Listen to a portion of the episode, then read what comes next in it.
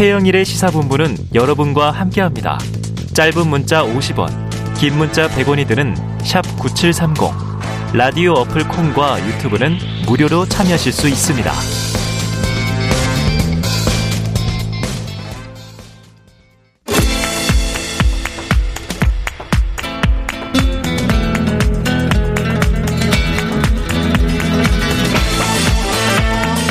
네, 정치권의 허심탄회한 속내를 들여다보는 시간. 아, 진짜 오늘은 들여다봐야만 합니다. 각설하고 시즌 2. 오늘 함께 해 주실 두 분 소개해 드릴게요. 더불어민주당 선대위 대변인 현근택 변호사. 안녕하세요. 네, 안녕하세요. 현근택입니다. 그리고 국민의힘 선대위 공동 청년 본부장 장희찬 평론가 나오셨습니다. 어서 오세요. 네, 안녕하세요. 장희찬입니다. 아유, 이게 내일 모레면 새해인데 제가 두 분을 보니까 두 분이 이렇게 어깨에 엄청난 무게를 지고 들어오는 그 느낌? 아주 얼마나 지금 팽팽하고 피가 마르고 그러시겠어요. 선거 끝날 때까지 사실은 네. 유지되죠. 이런 긴장감이. 그러니까 이건 뭐 네. 제가 보기엔 3월 9일 투표 끝나고 개표 완료될 때까지 누구도 긴장을 풀지 못할, 못할 것 같은. 제가 선거 이제 본격적으로 뛰어들고 참여한 지 한 6개월 정도 되는 아, 것 같은데요. 반년 됐군요. 방송을 6년 정도 했거든요. 네네. 이 6개월이 방송 6년 한 것보다 힘들었습니다. 네. 김정은 위원장만 살이 빠지는 게 아니에요. 수척해 보입니다, 요즘에. 아닙니다. 저는 힘들면 오히려 살이 찝니다. 네. 힘들면 살이 찐다. 그런 네. 체질도 있죠. 본격적으로 시작해 보죠. 오늘 두 분이 꼽으신 주제를 보면 그 자체로도 팽팽해요. 현근택 대변인, 집에 가야 하나, 윤석열. 이렇게 뽑으셨고요. 장희찬 본부장, 논문 표절 인정한 이재명. 벌써 불꽃이 튀지 않습니까? 자, 먼저 뭐 여당 측 현 대변인 주제를 다뤄보죠. 집에 가야 하나 윤석열. 이 집이 청와대예요? 아니면 홈이에요? 홈이겠죠, 당연히. 네. 네. 뭐 저도 이게 뭐 현실성 현실화 될 거라고 보지는 않아요. 네네네. 보지는 않는데 어쨌든 이제 이런 여론들이 어제 오늘 아마 굉장히 많은 것 같습니다. 네. 아마 불을 당긴 거는 이제 여론조사가 나와서 그런 것 같아요. 음. 여론조사 물론 여야 모두 바꿔야 된다 여론도 뭐 과반 넘는 것도 참 특이한 선거긴 네. 한데 네. 지금 이제 보수 지지층, 국민의힘 지지층에서 굉장히 많은 여론이 한 70% 가까이가 여론이 바꿔야 된다는 얘기가 있는 거면 이게 사실은 이제 어찌 보면 이제 약간 불안의 씨앗이 되는 거거든요. 음. 근데 단순히 이제 여론만 그런 게 아니고 이렇게 같이 경쟁을 할 때는 이제 홍준표 후보가 어. 청문 홍답에 네. 이제 조원진 우리 공화당 대표도 와서 뭐라고 얘기하고 어. 그랬더니 이제 홍준표 후보도 뭐 좀뭐 뭐 오래 살고 볼 일이다. 아, 네. 그런 얘기가 나왔어요. 오래 살고 오래 볼 살고 일이라 그러면 여러 가지 의미가 있죠. 네. 그러니까 오래 살고 볼 일이라는 게 뭐, 뭐, 가능성을 염두에 두는 걸 수도 있지만, 그러니까 이게 약간 처음부터 이게 불안의 씨앗 같은 건데, 네. 원래 이 품었어야 되거든요. 경쟁했던 아. 유승민 후보나 홍준표 후보 이런 분들을 사실 선대위로 어떻게든지 간에 좀 이렇게 들어오게 해서 네.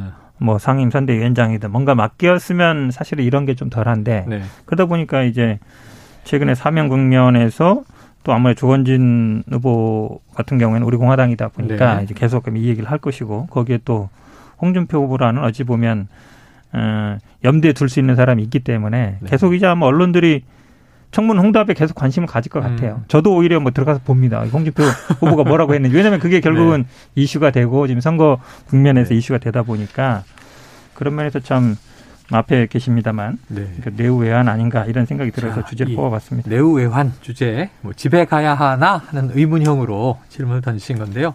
지금 야권 지지층 70% 이상이 후보 교체를 원한다.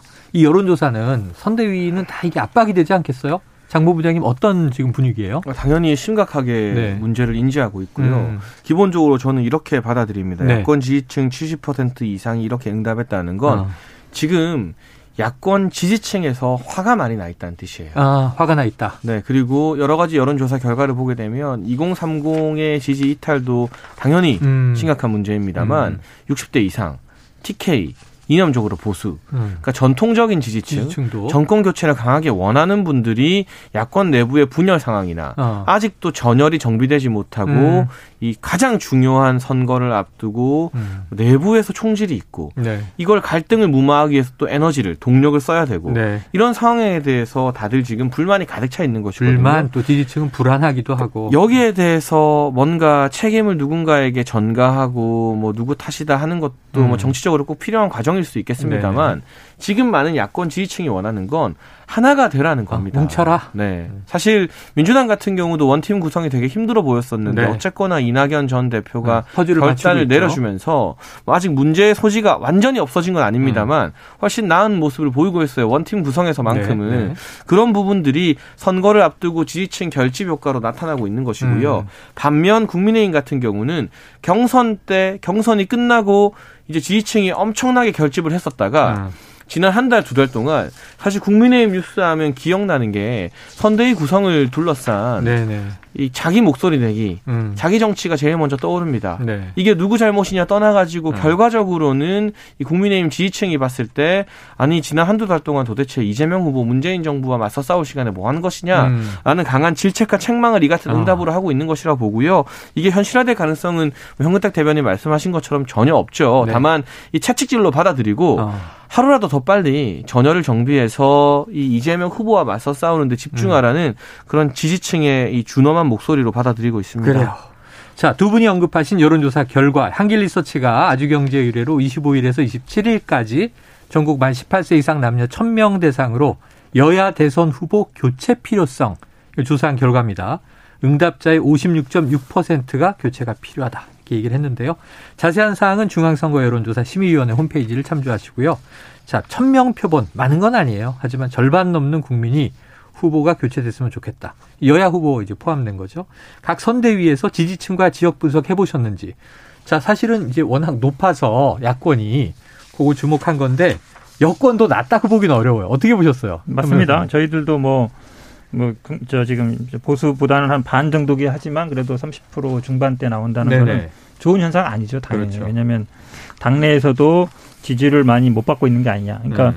저희들이 항상 보는 기준이 있어요. 그러니까 문재인 대통령 지지율보다는 더 나와야 된다. 그렇죠. 40% 그렇죠. 때그 득표했을 때보다 네. 더 나와야 된다는 거. 그 다음에 정권 교체 여론이 과반 이하야 된다. 음. 그다음에 정당 지지율에서 앞서야 된다. 그게 음. 어찌 보면 지표거든요. 네, 네. 그게 당연히 종합한 게 이제 후보의 지지율로 나타나는 거기 때문에. 네. 근데 지금 정권 교체 여론은 높습니다. 음. 높은데 정권 교체 여론이 과반을 거의 높고 있고 네. 문재인 대통령도 지지율 올라가고 있지만 이재명 후보가 그거를 역전하는 음. 앞서가는 이게 과연 그렇게 나오는 경우도 있지만 그렇지 않은 경우도 있습니다. 네. 그러다 보니까 결국 아마 이제 이낙연 후보와의 원팀도 이걸 염두에 두는 거거든요. 그러니까 음. 당내에 결국은 어 어찌 보면 약간 비토하는 세력이라든지 아니면 뭔가 안티 이게 있으면 안 되거든요. 음. 제가 보기에는 이 민주당 지지층의 35%는 적은 수는 아니에요. 제가 음. 보기한 자릿수 그러니까 뭐한 10%대라든지 네네. 이렇게 가는 게 맞거든요, 음. 사실은. 왜냐하면 지지층 걸 다 받아야 되잖아요. 예. 그러니까 그래야만이 40% 넘고 제가 그렇죠. 보기에만 45% 넘어가려면 음.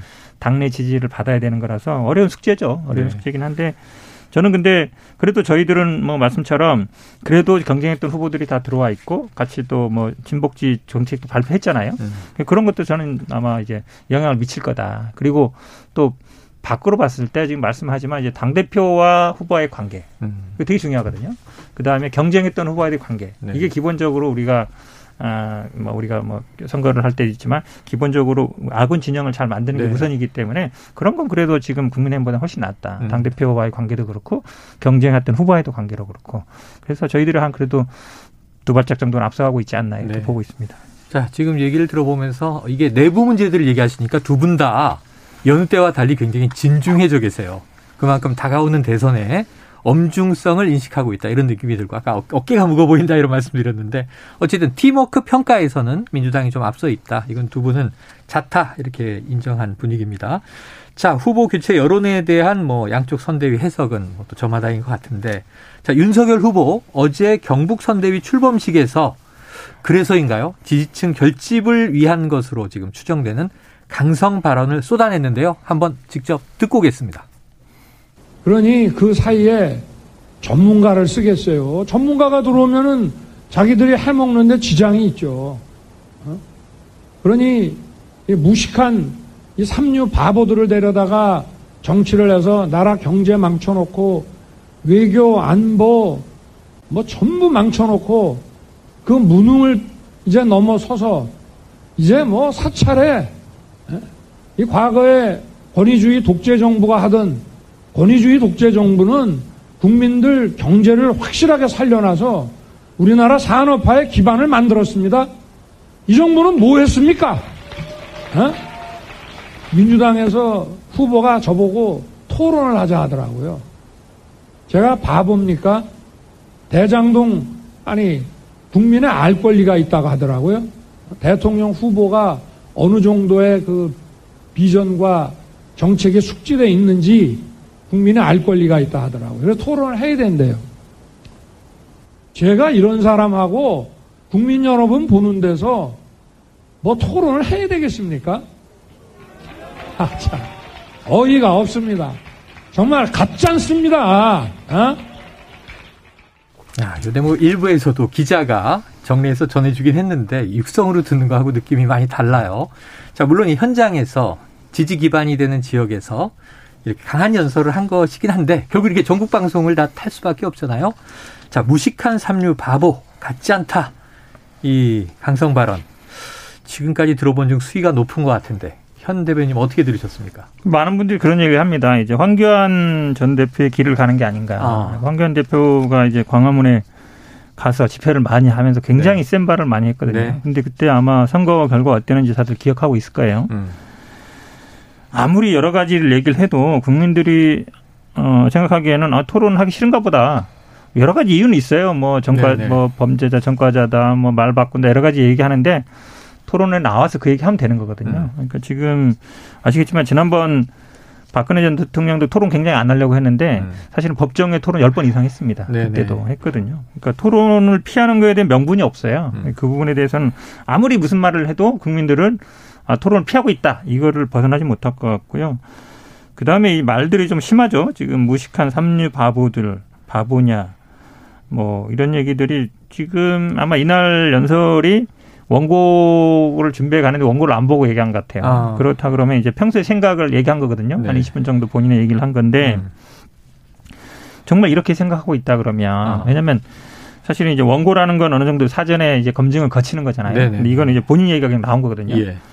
뭐 사석에서 이렇게 얘기는 뭐 모르겠어요. 이렇게 음. 할수 있는지 모르겠는데 어, 청중들을 상대로 이걸 얘기하면 이제 온 국민이 이게 다 알게 되잖아요. 공개되는 그렇죠. 거죠. 공개되는 거기 때문에 어, 좀 정치 시작한 지 얼마 안 됐긴 했지만 지금 굉장히 코너에 몰렸구나. 음.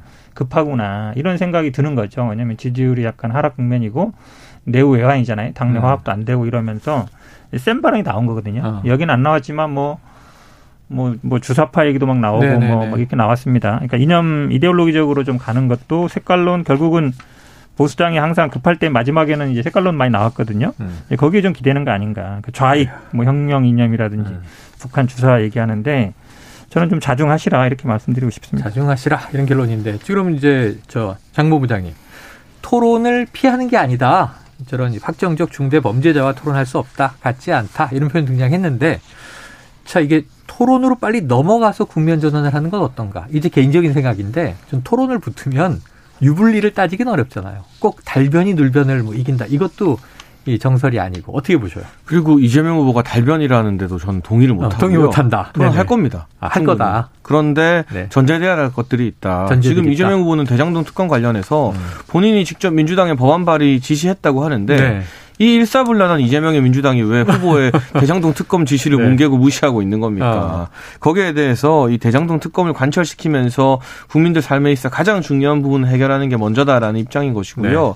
정책과 관련해서도 뭐 은십종 총량제, 뭐 주 4일제, 국토보유세 말이 너무 많이 바뀌어서 음. 토론에서 이 말했다가 나중에 저 말할 수 있는 것이고 네. 이미 또 대법원에서 굉장히 특이한 판례로 무죄 취지 판결이 나왔습니다만 음. 허위 사실 저번에 이야기하셨다가 경기도지사 토론회 때 네. 이게 대 법원까지 간 전례도 있지 않습니까? 음. 그 부분에 대해서 또 정책적으로 본인들의 정확한 입장이 무엇인지 음. 좀 정리를 하고 나와라. 그 대장동 특검이라는 굉장히 중요한 분수령부터 우리가 넘는 게 민생 차원에서 미래 차원에서 가장 중요하다는 입장이고요. 이 TK에 가서 음. 이제 경북 선대위 발대식이었던 것 같은데 뭐 굉장히 날선 표현을 썼죠. 전문가를 네, 쓰지 않고 네. 무식한 삼류 바보들을 앉힌다 이런 제안들이 가짠다. 대장동이 더 중요하다. 음. 이런 발언들을 쓴 거 저는 앞선 이제 여론조사 결과 맞물려서 해석을 할 수밖에 없는데 음.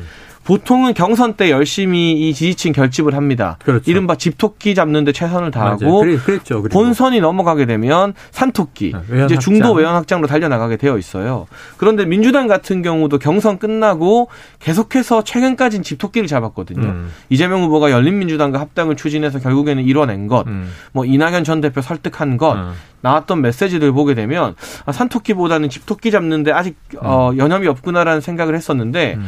국민의힘 같은 경우 도 제 개인적 바람이었다면 11월 5일에 경선이 끝나고 11월 중순부터는 열심히 우리가 이 산토끼 잡으러 갔어야 되는데 음. 일부 조직에서 산토끼를 조금 과하게 잡는 바람에 아. 그러니까 국민의힘 결과 좀 안 맞는 인사들의 영입 뭐 저도 참 멀리 쳐 던졌어요. 어, 씁쓸하다고 말할 수밖에 없는 네. 것이고요. 그런 문제도 있었고 또 여러 가지 문제로 지금 집토끼들이 경선 직후에 정말 잘 뭉쳤었거든요. 네. 그런데 11월 말 이후에 뭐 여러 가지 이 갈등 상황 등이 표출되고 이런 이야기들이 나오게 되면서 평론가적 음. 입장에서 선거를 말씀하시는 분들도 많아지고 하다 보니까 이 집토끼를 다시 똘똘 뭉치게 할 아. 필요성이 또 먼저 생겼다. 다시 필요가 생겼다. 그래서 저는 뭐 1월 중순 이제 음. 설 연휴 전까지 이 집토끼를 이 집토끼라는 게 결국 국민의힘 당원만 말하는 게 아닙니다. 네, 지지층이죠. 정권 교체를 바라는 음. 분들입니다. 그 응답은 항상 꾸준히 정권 유지를 바라는 분들보다 높아 왔는데 지금 그분들이 무응답으로 빠지고 있기 때문에 네. 정권 유지 여론마저도 높아 보이는 착시 현상이 일어나는 것이거든요. 네. 그래서 정권 교체 열기를 되살리는 것이 1월에 윤석열 후보에게 주어진 가장 큰 미션이고 2월 달에 그 똘똘 다시 뭉친 집토끼를 음. 기반으로 산토끼 사냥에 나서겠다, 산토끼를 잡아오겠다는 그런 전략적 관점에서 경북 선대위에서 이 같은 음. 강경한 발언들이 나오고 있는 게 아닌가 합니다. 그래요. 자, 아까 특검 얘기도 있고 나눌 얘기가 많은데 저희가 정말 이제 시기가 시기인 만큼 자로잰 듯한 중립, 기계공학을 전공한 저의 기계적 균형, 시간을 엄격하게 지키도록 하기 위해서 다음 이슈로 넘어가야 됩니다. 아, 그래요? 뭐더 네. 한마디 해야 되는 거 아니에요, 제가? 끝에. 기계적 중립을 수능하시기 바랍니다. 끝에 드릴게요. 네. 시계에 따른 중립이에요. 명진행입니다. 아, 그렇죠. 네. 장희창 본부장이 꼽으신 키워드, 이 이재명 후보 본인이 MBC 라디오에서 언급을 했어요. 이 네. 육성을 아예 듣고 와서 바로 들어가겠습니다. 네. 대통령의 부인은 공적 존재이고요. 예. 어, 권한과 지원이 주어지지 않습니까? 음. 대통령 아들은 성년인데 남이죠, 사실은. 음. 예. 글쎄, 뭐 둘을 부인은 나와서 뭐 사과했는데 아들은 직접 나와서 해야 되는 거 아니냐는 국민들께서 판단하실 것 같고요. 네. 뭐 누가 주장한다고 진실이 되는 건 아니니까. 네. 예, 논문 얘기는 저는 뭐 제가 인용 표시 안 해가지고 그게 표절이잖아요. 음. 제가 인정하고 나한테 내 인생이 별로 뭐 꼭 필요한 것도 아니고 또 음. 잘못됐으니까 음. 반납했는데요. 그냥 학교에서 취소해 주면 됐는데 네. 안 하시더라고. 이 정도는 괜찮대요. 제가 문서를 받았는데 그 담당 교수 이름으로 문서가 왔는데 음. 이 정도는 야간대학원 하기로는 충분하다. 또 이렇게 왔어요. 그래서 아 필요 없다. 좀 제발 취소해 달라. 아, 그래. 지금 그러고 있는 중인데 어. 뭐 제가 인정합니다. 뭐, 뭐 제대로 표, 인용 표시 안 했고요. 알겠습니다. 표절 인정하니까 음. 네, 여러 가지 얘기가 나왔습니다만 부인과 달리 아들은 사실상 남. 또 논문은 제발 취소해달라고 하는데 학교가 안 해준다. 이런 발언들을 꼽으셨어요. 자, 장모 부장님. 공격하시죠. 그러니까 보통은 우리가 잘못하면 네. 국민들 앞에 아, 정말 잘못했습니다. 죄송합니다. 라고 하는데 네. 이재명 후보는 사과하는 방식이 참 독특해요. 음. 소위 이게 뭐 예를 들자면 이건 예시입니다. 네. 도둑질했다가 물건 다시 돌려주면서 아니 내가 물건 다시 돌려주겠다는데 왜 그러냐 이러시는 것 같거든요. 네. 그리고 이분이 뭐 본인 인생에서 꼭 필요 없는 거라고 하는데 지난번에 이제 좀 과거이긴 합니다만 음. 선거 나갈 때 두 번이나 포스터에 이 가천대학교의 전신인 경원대 석사학위를 다 기록을 하셨더라고요. 그러니까 석사학위 받은 걸 본인 선거에도 활용을 해놓으시고서는 뭐 하나도 필요 없다 이런 식으로 나오는 것 자체 이 후보자 본인의 논문 표절 문제에 대해서 우리가 언제부터 이렇게 언론에서 가볍게 다루는 이슈가 됐지라는 게 좀 의아하고요. 네. 아들은 사실상 남남이다라고 하셔서 이 아들이 직접 나와서 사과할 필요가 없다, 의혹에 대해서 음. 해명할 음. 필요가 없다는 취지로 말씀을 하고 있는데 지금 민주화 이후에 우리 대통령들과 가족된 대통령 친인척과 가족된 역사를 한번 돌이켜 보면 음. 아내가 직접적으로 뭐 형사 고발의 대상이 됐다거나 하는 경우는 거의 없습니다. 네. 그런데 아들들은 뭐 진보 정부 보수 정부 할 거 없이 늘상 문제의 대상에서 형사 고소도 당하고 수사도 당하고 일부는 또 구속도 되고 했던 네. 불운한 역사가 대한민국에 있는 게 사실입니다. 음. 그렇다면 국민들이 결코 성인인 아들이기 때문에 남남이라고 후보랑 다르게 보지 않거든요. 음. 저는 배우자 문제 무겁게 판단하고 검증하는 것만큼 아들의 문제 더군다나 현재 진행형의 문제에 대해서도 그와 같은 낮은 자세가 있어야 된다고 보는데 사과는 빠르게 하셨는데 음. 그 이후에 추가적으로 제기되는 의혹에 대해서는 모르쇠로 일관하고 계시면서 성매매 등과 관련한 이렇게 또 아들은 사실상 남이다. 거리두기 하시는 것 음. 이전 사과의 진정성마저도 조금 퇴색시키는 그런 태도가 아닌가 싶어서요. 네. 자 발언 찬스가 왔습니다. 현대님 네. 빠가해 주시죠. 너무 문제는 뭐 물론 이 당시 2005년인가 그런데 기준으로 음. 보면 뭐 정확하지 않지만 지금 뭐 인용 표시 안 했다. 본인 네. 인정한 거예요. 표절이다. 취소해 달라 그런데 이제 절차상 아마 이제 가천대에서 본인들이 안 된다고 했던 것 같은데 아마 검증할 것 같습니다. 아, 이게 왜냐면 4월에 표절 검증 그렇죠. 왜냐하면 이게 지금 규정이 바뀌면서 예전 것들도 현재 기준에서 검증을 해서 만약에 취소할 수 있게 돼 있어요. 네네. 그럼 이제 이게 문제가 불거졌던 게 결국은 김건희 씨 국민대 박사 논문 때문에 물거진 거거든요. 음. 지금 이제 박사 논문뿐만 아니라 석사 논문도 문제가 되고 있죠. 숙명여대. 이분 같은 경우에는 학자로 결국은 조 교수, 겸임 교수, 그다음에 석사 논문을 해서 박사 논문 반 거잖아요. 음. 그걸 근거로 연구 활동을 한 거거든요. 음. 가르 사람들 대학생들 가르친 거라서 어, 같이 문제 될 것 같고 일단 그럼 김건희 씨도 그냥 표절 깨끗하게 인정하면 된다라고 음. 봐요. 왜냐하면 최근에 뭐 프로그램 따라 다르지만 네네. 20% 이상이면 된다 그러는데 20% 40% 이렇게 나오고 있잖아요. 예. 석사 논문 박사 논문도 문제 될 것 같고 지금 아들 부위 문제는 이걸 자꾸 아들 보고 직접 나와서 뭐 사과하라 그러는데요. 프라이버시도 있는 겁니다. 처음부터 아마 아들은 선거에 개입시키고 싶지 않은 그런 생각이 있었던 것 같아요. 네. 그러니까 이게 아마 정치인들이 많이 고민하는 부, 분입니다 부인은 당연히 뭐 관여하게 돼 있는데 애들까지 해야 되나? 물론 음. 딸 가진 후보들은 그거를 많이 하시는 분들이 있지만 예. 또 가족의 프라이버시가 있는 거라서 그런 것 같고요. 근데 부인은 좀 다르죠. 음. 특히 대통령의 부인은 왜냐하면 청와대에서 정식 support를 받고 예산도 배정되고 국내 활동을 합니다. 외국 네. 갈 때도 같이 가고 또 국내 외국 정상에 오면은 또 같이 뭐 그 대화도 나누기도 하고요. 네네. 또 네. 국내에서도 활동을 하거든요. 예. 그러니까 공적 존재로 들어와 있는 거예요. 음. 그러니까 검증이 더 철저할, 철저할 수밖에 없죠. 음. 왜냐하면 근데 아들은 뭐 결혼하면 밖에 살기도 하고요. 같이 사는 경우도 있는데 따로 사는 경우가 더 많았어요. 음. 물론 말씀처럼 문제가 되는 경우도 많아요. 네. 그러니까 검증도 해야 되고 나중에 관리 민정실 같은 데서 관리는 해야 예. 되지만 어떤 권한을 갖거나 어떤 뭐 어, 그, 어떤 행사에 참가하거나 이렇지는 않거든요. 주는 건 아니다. 그렇죠. 네. 그런 면에서 좀 다르다 얘기한 거지 뭐, 아니, 남남처럼 난 아들을 모른 척 하겠다. 이건 아니거든요. 네. 좀, 에, 남이라는 표현이 나 모른 척 하겠다. 이건 아닙니다. 이번에 뭐, 그 입학 그 부분에도 뭐 검증하잖아요. 네. 팩트 체크 할건 하겠다라는 거예요. 검증 안 하겠다는 태도는 아닙니다. 야, 시간이 다 됐는데, 네. 하나만 아까 저이좀 해소할 문제가 우리 장희찬 본부장이 특검 민주당 어떻게 할 거냐 그랬어요. 특검을 마치 지금 야당이 요구하고 여당이 안 받는 느낌. 이재명 후보는 받겠다. 이거 어떻게 좀 해소해야 결국은 됩니까? 이제 이거는 원래 민주당 같은 경우는 상설특검법을 하자 네. 이거였고요. 음. 예, 국민의힘에서는 이제 개별 특검법을 아, 하자. 네, 특별법 그러니까 결국은 특검을 누가 임명할 거냐 네. 이 싸움이에요. 네네. 근데 상설특검법은 처음에 사실 국민의힘에도 먼저 제기했습니다. 음. 근데 이거를 저는 토론회와 연결하는 건 안 된다라고 봐요. 예. 토론회 토론회대로 하는 겁니다. 특검은 뭐 조건을 걸 필요 없는 거죠. 왜냐하면 거기다가 뭐 사실은 이 토론회뿐만 아니라 TV 인터뷰, 방송 라디오 인터뷰 이런 데서 인터뷰 뭐 유튜브 인터뷰 막 지난번에 네네네. 이제 우리 삼프로 TV가 왜 이렇게 인기를 끌었겠어요. 음. 국민들 그거를 갈망하고 있는 거거든요. 음. 그런 거로 와 이거 정치적인 문제를 연결할 건 아니다. 네. 저는 토론은 토론대로 하고 특검은 특검대로 협상을 하면 된다라고 보고 있습니다. 장 평론가님, 사저 지금 그 상설 특검은 어려운 거예요? 이 부분에 대해서 네. 사실 이 대장동과 관련된 민주당의 여러 무리한 요구들 국민의힘이 다 받아줬습니다. 음. 부산 저축은행 사건까지도 아, 하자라고 모든 부분에 있어서 민주당에게 문을 네. 열어줬거든요. 하지만 지금 두 분의 안타까운 죽음 어떤 일 때문에 발생했습니까? 음. 성남시장 시절 초과이익 환수조항 삭제한 것 때문에 이게 외압이 있었던 것 아니냐. 음. 이 의혹의 실무 책임자들이 지금 안타깝게 목숨을 끊지 않았습니까?